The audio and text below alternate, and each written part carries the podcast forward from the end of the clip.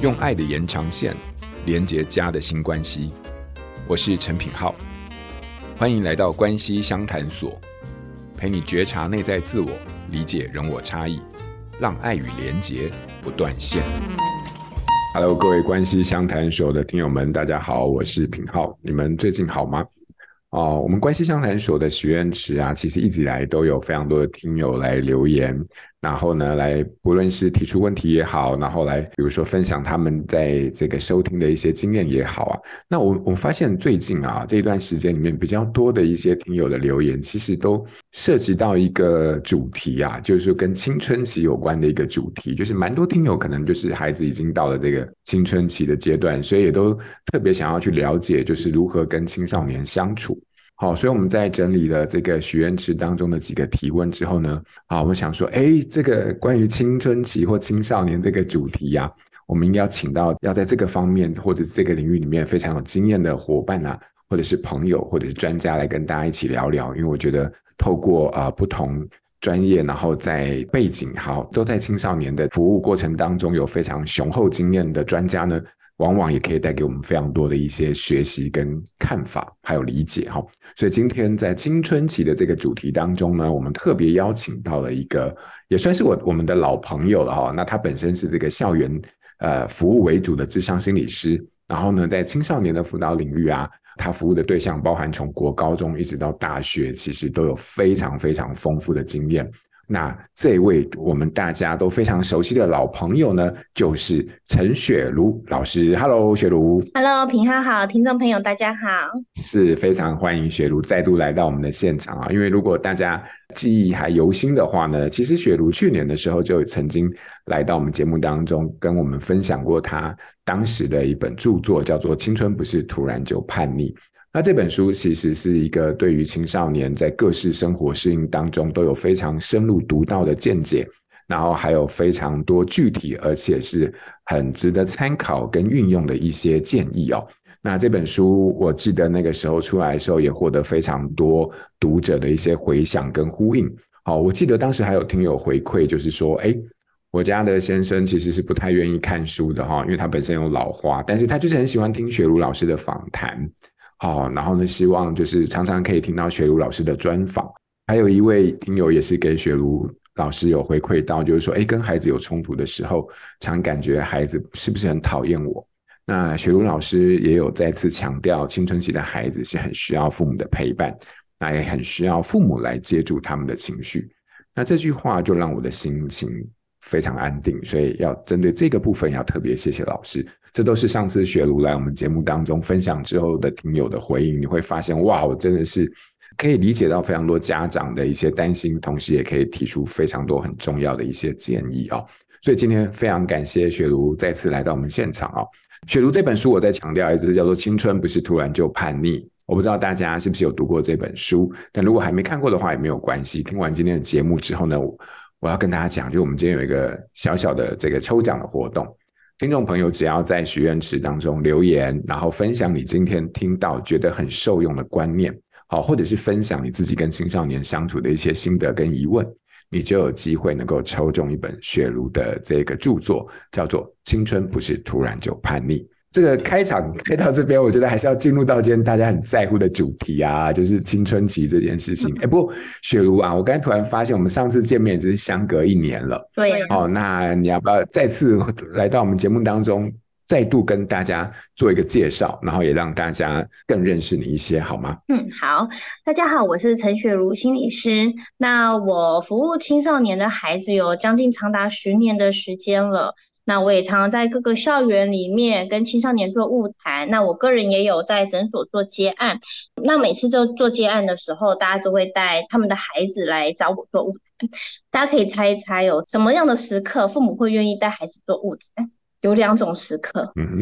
嗯，你看老师有两种时刻吗？我猜一个好了，就通常问题是已经非常严重了，是不是？没错。对，然后就是说已经不太讲话了，然后就是每每次相处起来讲不到几句话，应该就是非常严重的冲突。这应该是我自己的经验比较常遇到的啦。对，然后我我把另外一个机会让给听友好了，因为我其实也不是很确定第二个会是什么。心里面猜一猜有。那在我经验中，很常有两种情况，嗯、一种情况是孩子伤害自己，嗯、想要自杀了。这个时候家长会很担心孩子的生命安全，所以就会带孩子来找我做智商。另一种状况是孩子不去学校上课了。不去学校上课就会担心，那孩子未来的一生怎么办？他可能才国中才高中，那他都不去学校上课了，那没有学历，未来的工作怎么办？所以这两种情况就很容易带孩子来找我做智商。嗯、那我在跟孩子谈的同时，我其实很常也会跟家长一起做误谈，因为我认为要协助孩子，其实家长的力量很重要。我真的在智商室中看到很多对的亲子，我觉得不管孩子跟父母的关系是好还是有点冲突的状态，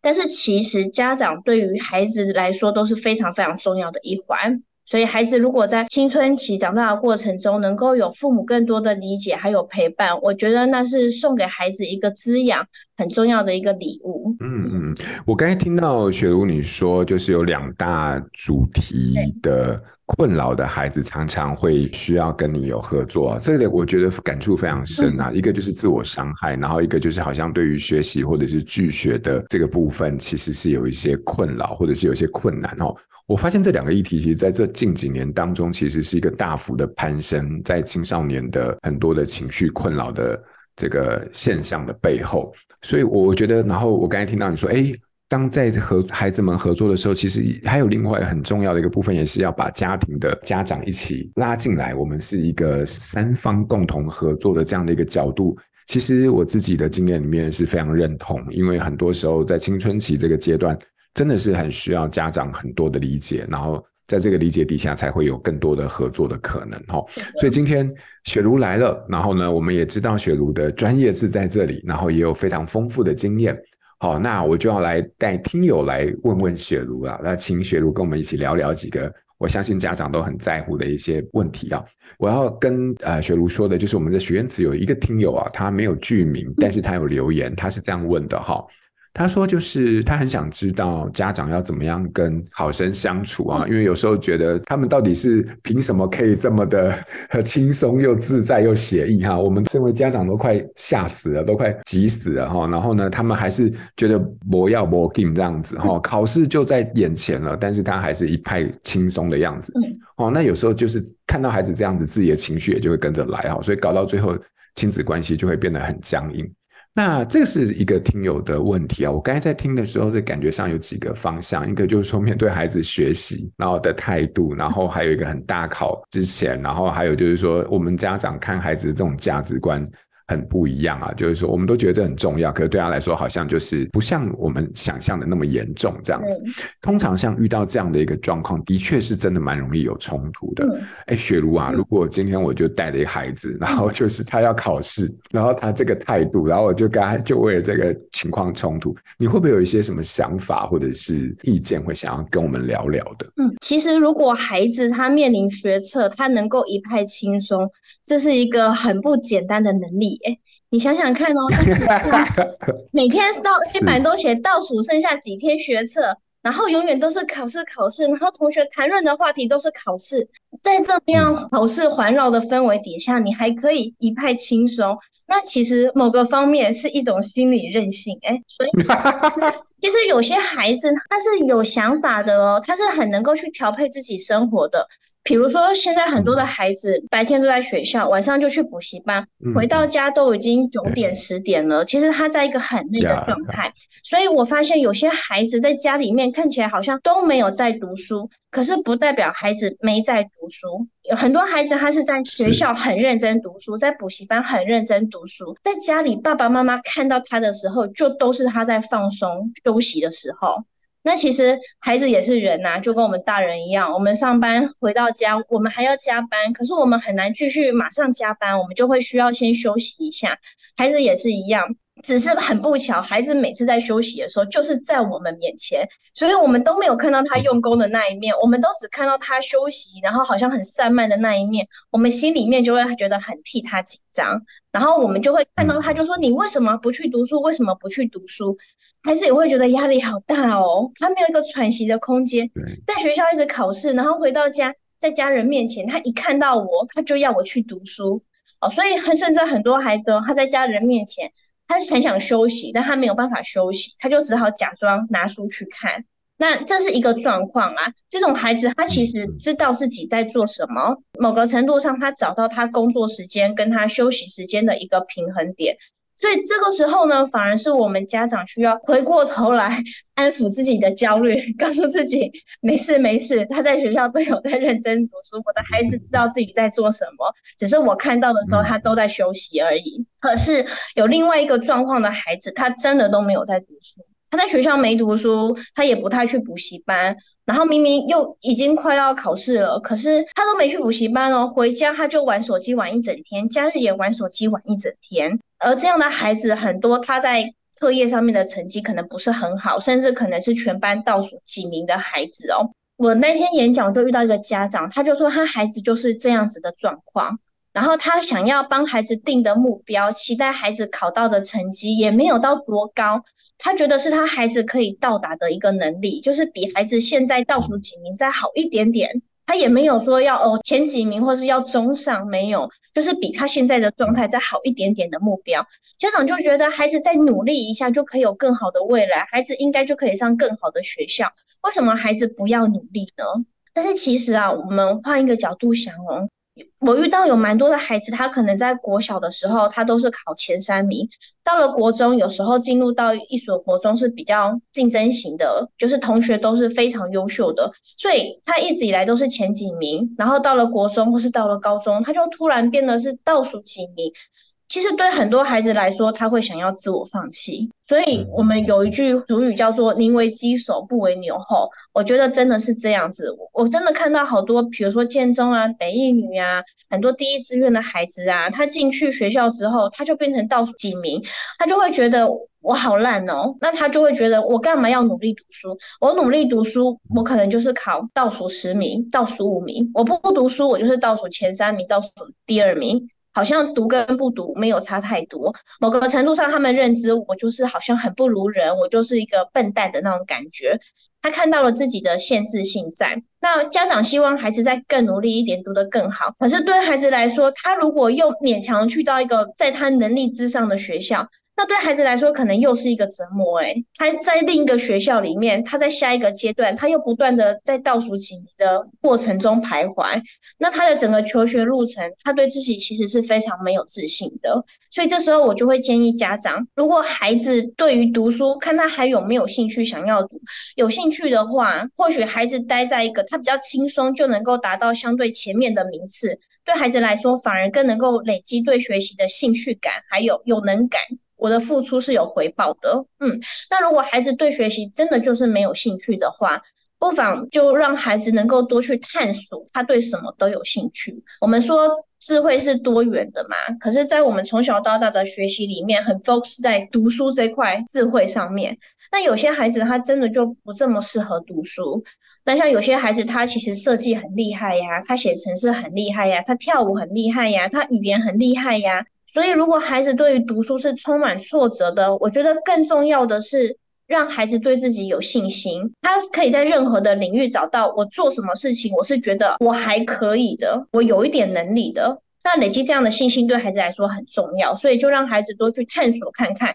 多去接触看看他喜欢做一些什么东西，然后找到自己的兴趣感或热忱感。我觉得热忱很重要。我看过很多的孩子啊，他就觉得生命没有意义，然后觉得生命没有意义到他觉得很想死。可是某个程度上是因为他不会读书，可是他的世界就只有读书。那他又不会读书，那他不知道我还能够做什么，然后他就对于做任何事情他都感觉好像兴趣缺缺的。所以帮孩子找到他生命中一个可以投注的热情，我觉得对孩子来说会比成绩好不好这件事情还要来得重要。我很认同啊，因为刚刚我听雪茹在说的时候，就你很清楚的把很多大概在学习这件事情上面不同面貌的孩子的那个心里面的状态都做了一个非常清楚的描述啊，包含我刚才听到大概就是，如果我们把它做一个简单的一个摘要的话，大概就是两大类，一个就是说他有在读，一个就是没在读。嗯，那有在读，其实他平常生活当中，大家也知道，就是国三或九年级，其实或各个高三的时候，那班级的氛围其实基本上，不管你要不要读，班上的氛围都是蛮沉重的，因为你就看黑板前面每天有一个东西在倒数，你感觉你的人生的 的那个死线 d a y l i g h t 就在那边了哈。所以说，不管读不读，基本上大部分的孩子都在这一年当中都都是会有压力的。那有些孩子他其实就是在学校的那种压力当中，他就已经蛮把自己投注进去，在做准备，所以回到家对他来说就是另外一个空间的解放或者是休息。所以说，很多时候我们看到的跟呃我们眼见不见的维平，是因为在看不到的地方，他可能有他自己的方式在努力。这个是属于比较是有在读，但是是疲惫的状态。那另外一个，其实另外一种孩子，他就是不太读，这个可能是一个长期挫折导致无力的结果，也就是从小到大一直以来在这样的一个体制里面，不断透过排名，然后上上下下，然后看到自己在这个排名当中不断的在每一个阶段都往后退，往后退。那久了之后，其实你做一件事情，老是在失败的话，久了你你根本就不会想要再去尝试了。好，所以说有些孩子他其实是对学习已经出现一种无力感，因为他在这个过程当中。就是一直找不到自己可以施力的地方，倒不是能力的问题，有时候真的就是环境、技巧或者是资源都有可能。好，那所以说在这个阶段里面，反而对雪茹的观察有一个很重要的地方，就是他不学习不代表他人生就。不能再持续前进，反而是说，在他未来的人生里面，怎么样去找到一个目标感，这件事情是可以去一起探索的。因为比起你停留在原地被挫折给击倒，那更重要的是你怎么样子能够在这个轨道上面，或在人生当中找到一个方向性出来。所以，这个方向性这件事情就要回归到他的兴趣，或者是他的擅长，或者是他的优势里面去思考。哦，所以说，我觉得就雪茹刚刚的这样的一个分享当中，其实可以帮我们看到孩子不学习或者是孩子松懈这件事情，其实背后有非常多呃没办法一言以蔽之的故事。可是这样的故事跟学习扯上边的时候，我们可能还是要看的是孩子在这整个体制里面对学习这件事情上所代表的意义，还有他曾经遭遇到的挫折，还有他现在的选择的背后的那些彷徨。好，那这个东西可能还是一个很核心的理解的面向。好，所以这是呃雪茹刚刚的整理啊，对我们对孩子带来的一个理解，太好了，这个收获太丰富了。那我可不可以再追问一个？我们再帮听友多问一个福利。好，是这样，有一位听友啊叫 Monica，好，那 Monica 也有留言啊，就是说。哦，这个面对青春期的孩子啊，就是常常都是什么，就是以这个不知道啦、随便啦、没关系啦、无所谓哈，就是类似像这样的态度跟语言哈，然后来回答家长的一些问题啊。你知道，有时候就是当父母除了耐心询问、讲道理以外，还有其他更有效的方式吗？哦，我猜莫妮卡可能。很想问的一个没有问出来问题，就是说，那我到底可不可以揍他？就在这种情况底下，真的是很容易发怒哎哈！就是看他这副鬼样子，对不对哈？我相信很多青春期的家长心里面大家都会，可是孩子就是这个态度，然后就是那样的一个表情，然后常常就是神话一哥到什么话都是三个字五个字就结束。面对像这样的状态，雪茹，你有没有什么建议给我们这些非常心累，然后 又又焦灼的家长呢？好。这个又分成三个种类的孩子哦。嗯、第一个种类的孩子是，比如说爸爸妈妈说，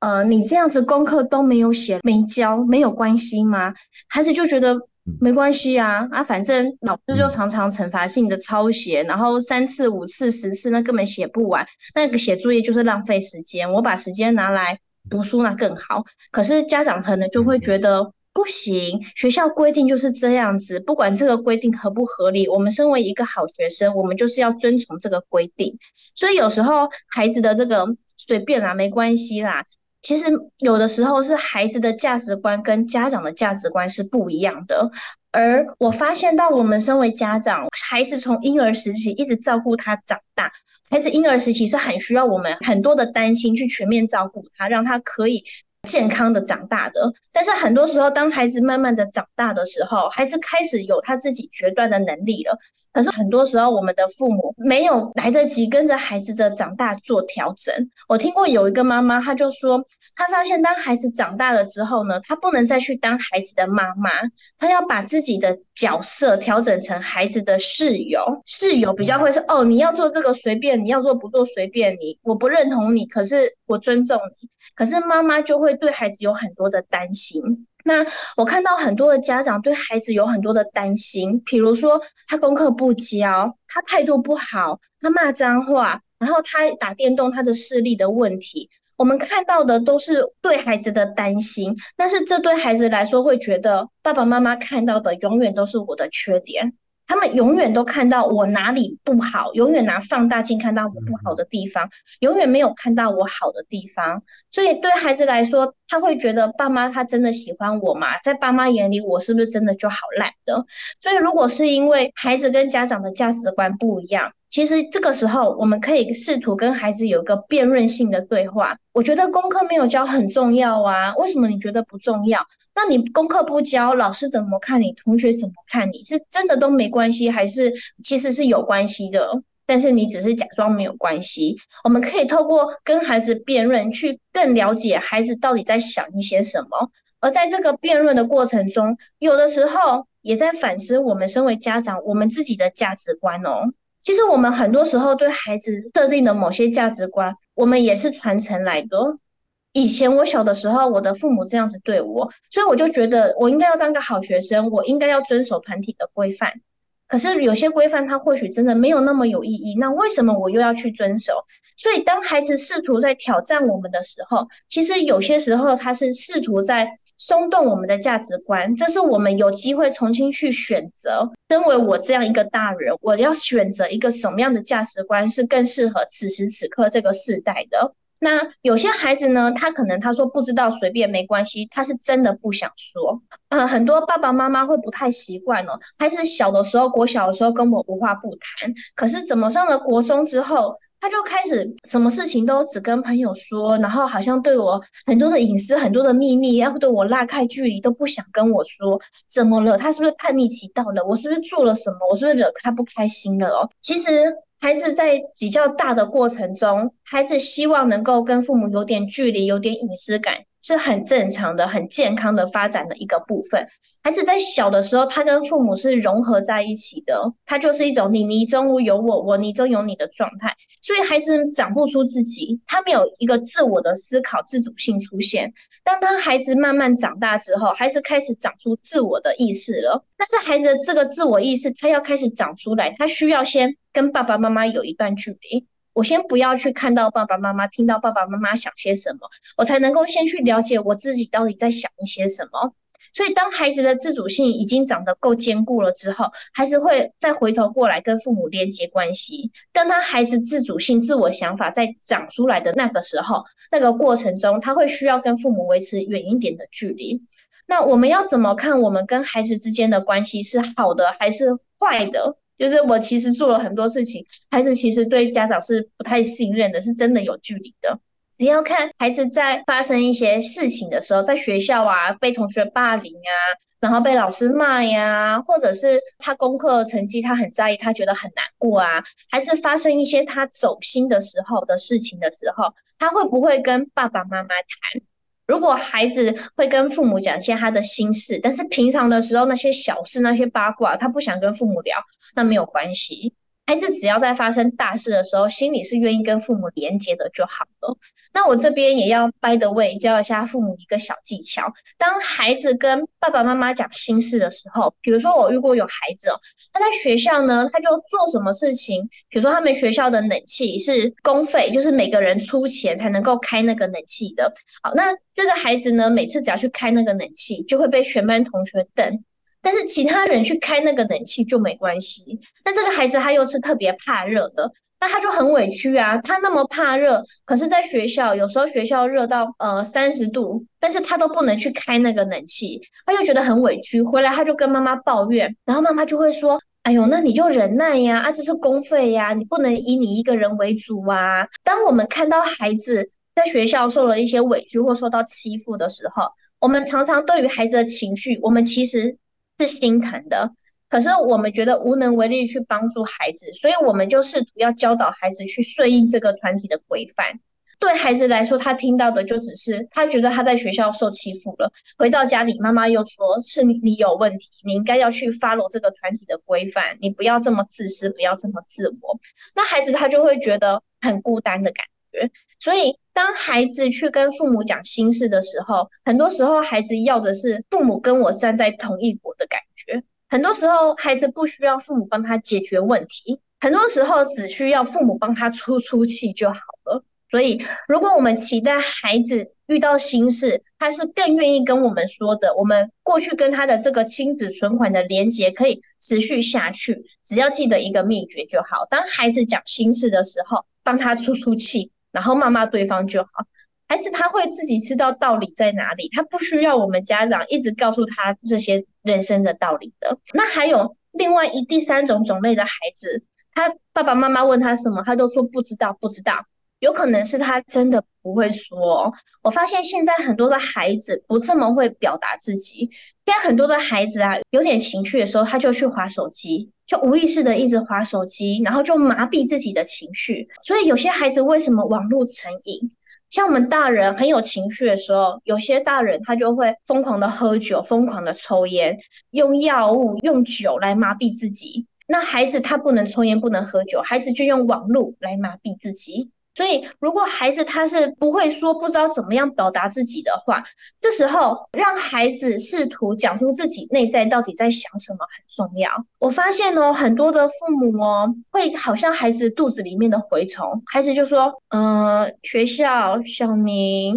嗯，妈妈就说：“哦，今天在学校，小明他对你做了那件事情，所以你觉得很难过，是不是？”孩子就只有讲一两个字，甚至不是关键字哦。我一个第三者，我在旁边，我完全听不懂孩子在讲什么。可是妈妈就会帮孩子表达出来，有可能妈妈很理解孩子，可是当妈妈或是爸爸试图帮孩子表达出来的时候，第一个，我们不可能百分之百命中，所以有时候我们表达的其实并不是孩子想，可是孩子他没有机会，他没有空间先去思考我在想什么，他就直接去听从父母讲的了。那第二个是孩子就习惯不去自己思考了。你就是我的肚子里面的蛔虫，我不需要讲出来。你好像看我的一个眼神、一个动作，你还比我还要了解我，你就讲得出来了。所以，如果孩子常常说不知道，这时候跟孩子的对话维持空白很重要。停下来，当孩子越说不知道，孩子越沉默的时候，我们越要跟着孩子停下来，让孩子跟我们对话的比例是五比五。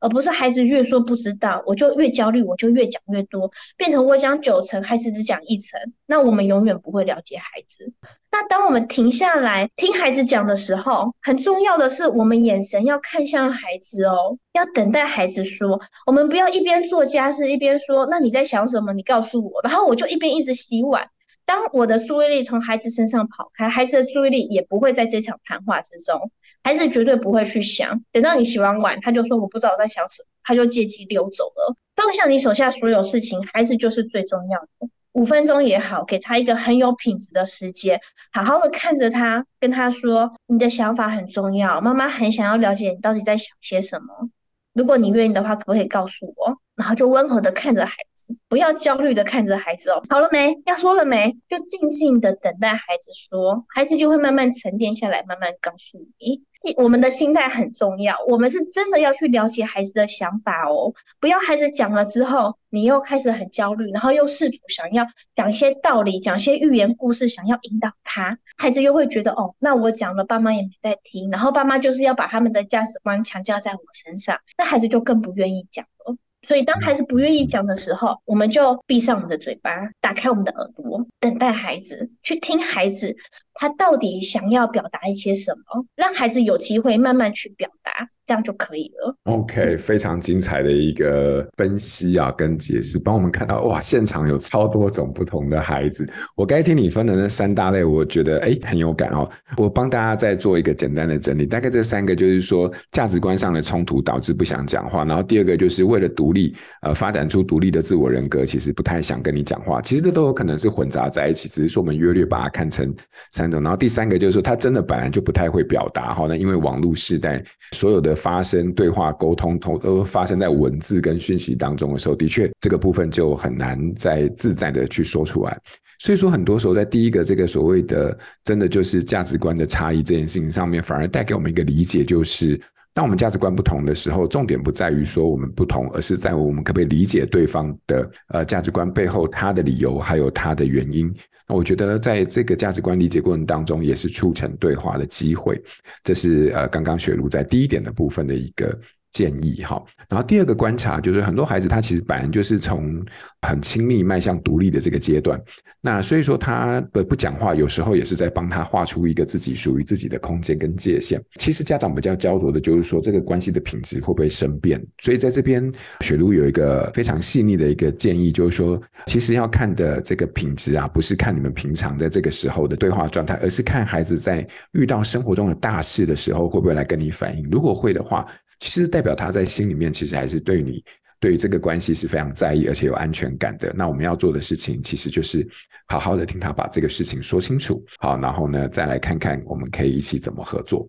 那第三个就是说，很多时候哦，在这个第二个部分，其实雪茹想到一个很关键的，就是说，反正就是孩子跟你抱怨学校的事情的时候，先不用问对错，就是先选边站，然后帮他同一个鼻子出气。那在这个时候，其实基本上我们就可以比较靠得近一点，然后后面我们再慢慢说。那对于那些长期习惯，使用网络，或者是说他从小就很习惯被爸爸妈妈帮忙说话的孩子来说，到了青春期之后，他反而该练习的更重要部分是他要自己去为他自己去做表达。好，那尽量在这个过程当中，我们要给予的是时间跟等待，而不是因为自己的焦灼，然后就试着帮他把话说完。那这样你会发现，当他越不熟悉这件事情，而且越依赖你的表达跟理解的时候，那他就越难在语言当中去呈现跟呈现他自己。那这个东西对孩子来说，对关系来说，说都是一个蛮吃亏而且蛮可惜的一件事情。好，好，所以雪茹大概从这三个角度帮我们看到，哇，真的几乎是包覆了我们所有各种在青春期当中常常不说话又简单说话的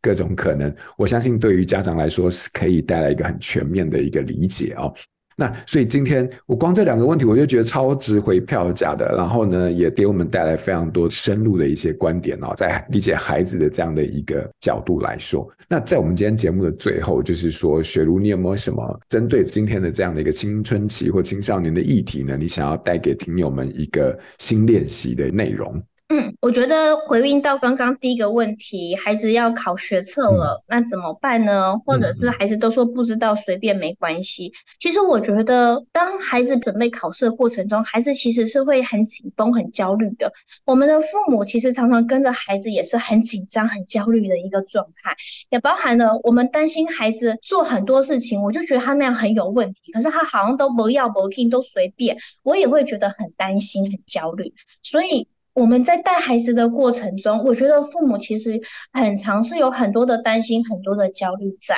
而这个担心、焦虑有的时候会把我们淹没，也会把孩子淹没。当我们在很焦虑的时候，我们就很难去真的看到孩子他到底怎么了，他的问题到底是什么。我们也很难真的打开耳朵去听孩子说话。焦虑的人，他是在自我的情绪中。而他会很需要去控制对方，我改变对方了，我才能够不焦虑。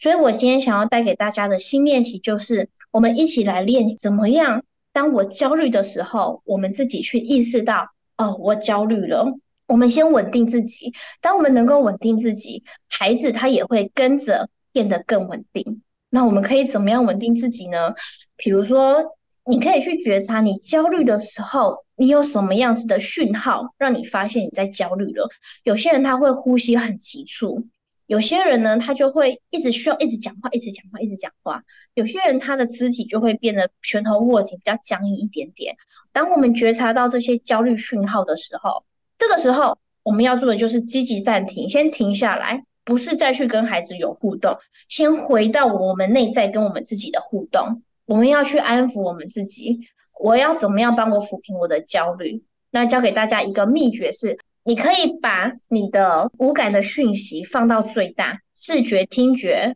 触觉、味觉、嗅觉，把它放到最大。我们焦虑的时候，我们人在自我的情绪中，所以当你刻意的用你的五感跟外在世界连接的时候，你就把自己从一个自我情绪状态拉出来，拉到跟此时此刻的外在世界能够连接，进而能够跟你的孩子有些连接。比如说视觉的部分，你就开始去看，现在我旁边我看到了什么？比如说我看到有几辆车子经过，我就来数，有一辆车、两辆车、三辆车经过。这就是视觉的部分。那味觉呢？哦，很多人身边都有咖啡嘛。哦，我就闻闻看那个，哎，味觉那是嗅觉，闻咖啡的香，闻闻闻咖啡的香。很多人喜欢在咖啡厅读书、工作，有没有？咖啡店那个氛围就会让我们比较放松一点，所以闻咖啡香是一种很好的嗅觉刺激。那味觉呢？我之前听过有家长就分享说，可以吃那个 Airwaves 的口香糖。很凉，很刺激，就会让我的注意就放在那个很刺激的那个味觉上面。那触觉呢？当你很紧张的时候，你可以把你的拳头握到最紧，握到最紧，握到最紧，握到最紧，握到最紧，再紧，最紧，最紧，最紧，再放松。那这时候的放松就是最深层的放松。那你的眼睛也是一样，闭到最紧，闭到最，闭到最紧，闭到最紧，再放松。所以大家可以上 YouTube 找肌肉放松训练。他就会教你怎么样从你的头到脚慢慢的渐进放松下来。我还有什么没讲啊？是听觉，有有有。嗯，听觉你就可以注意现在外面有什么声音。世界总是充满着各种声音哦，所以去听听看现在外面有哪些声音，把这些声音都抓漏抓出来。当我们刻意的把我们的感官放大的时候，我们就能够开始跟这个世界有一些连接了。就是以上教给大家一个很简单的小技巧。太好了，太好了！雪茹刚刚把整个我觉得在新练习里面的逻辑，然后还有它的影响的机制，然后还有解决的方法，都做得非常清楚的说明啊。因为也你会发现，就是说我们各式各样的东西关系，基本上到最后都是很焦虑、很焦灼，尤其在面对亲子关系。可是你一旦在焦虑底下的时候，你就做不好任何事情，因为有时候焦虑就像是你就是坐在摇椅上面，然后呢，焦虑让你不断的在摇椅上面晃动，但是你后后来会发现你哪里也去不了。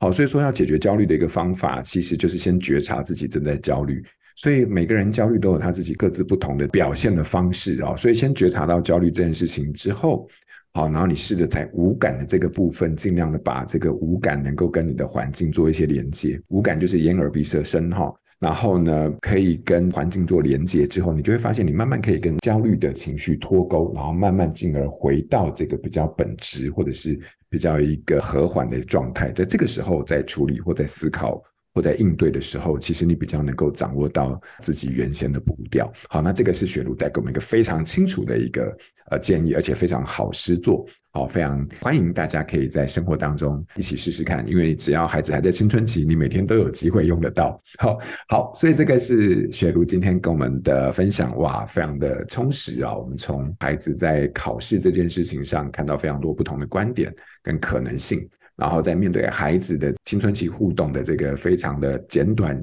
语言的跟不耐烦的这个态度当中，却又看到了孩子各自的需求跟困境。所以说，在这些理解底下，我相信在回到表面的现象的时候，身为父母的我们，应该在这样的全面的一个理解当中，也能够找到我们彼此互动的某一种模式。好，所以今天非常感谢雪茹带来的分享跟练习。那我们呢，在今天的活动最后啊，我不知道大家还记不记得，就是呢，我们刚刚一开始的时候有提到，我们将要送书，好，我们要送这个雪茹的著作，就是《青春不是突然就叛逆》，非常符合我们今天的主题哦。那我们的我们我们要怎么送呢？是这样子哈，我们今天就是非常欢迎每位听众朋友都能够在我们的许愿池留言，啊，那你只要分享你今天听到觉得受用的观念。或者是分享自己跟青少年相处的某一些心得或者是疑问，那只要分享这两个任何一之一，在我们的许愿池就有机会能够抽中一本雪茹的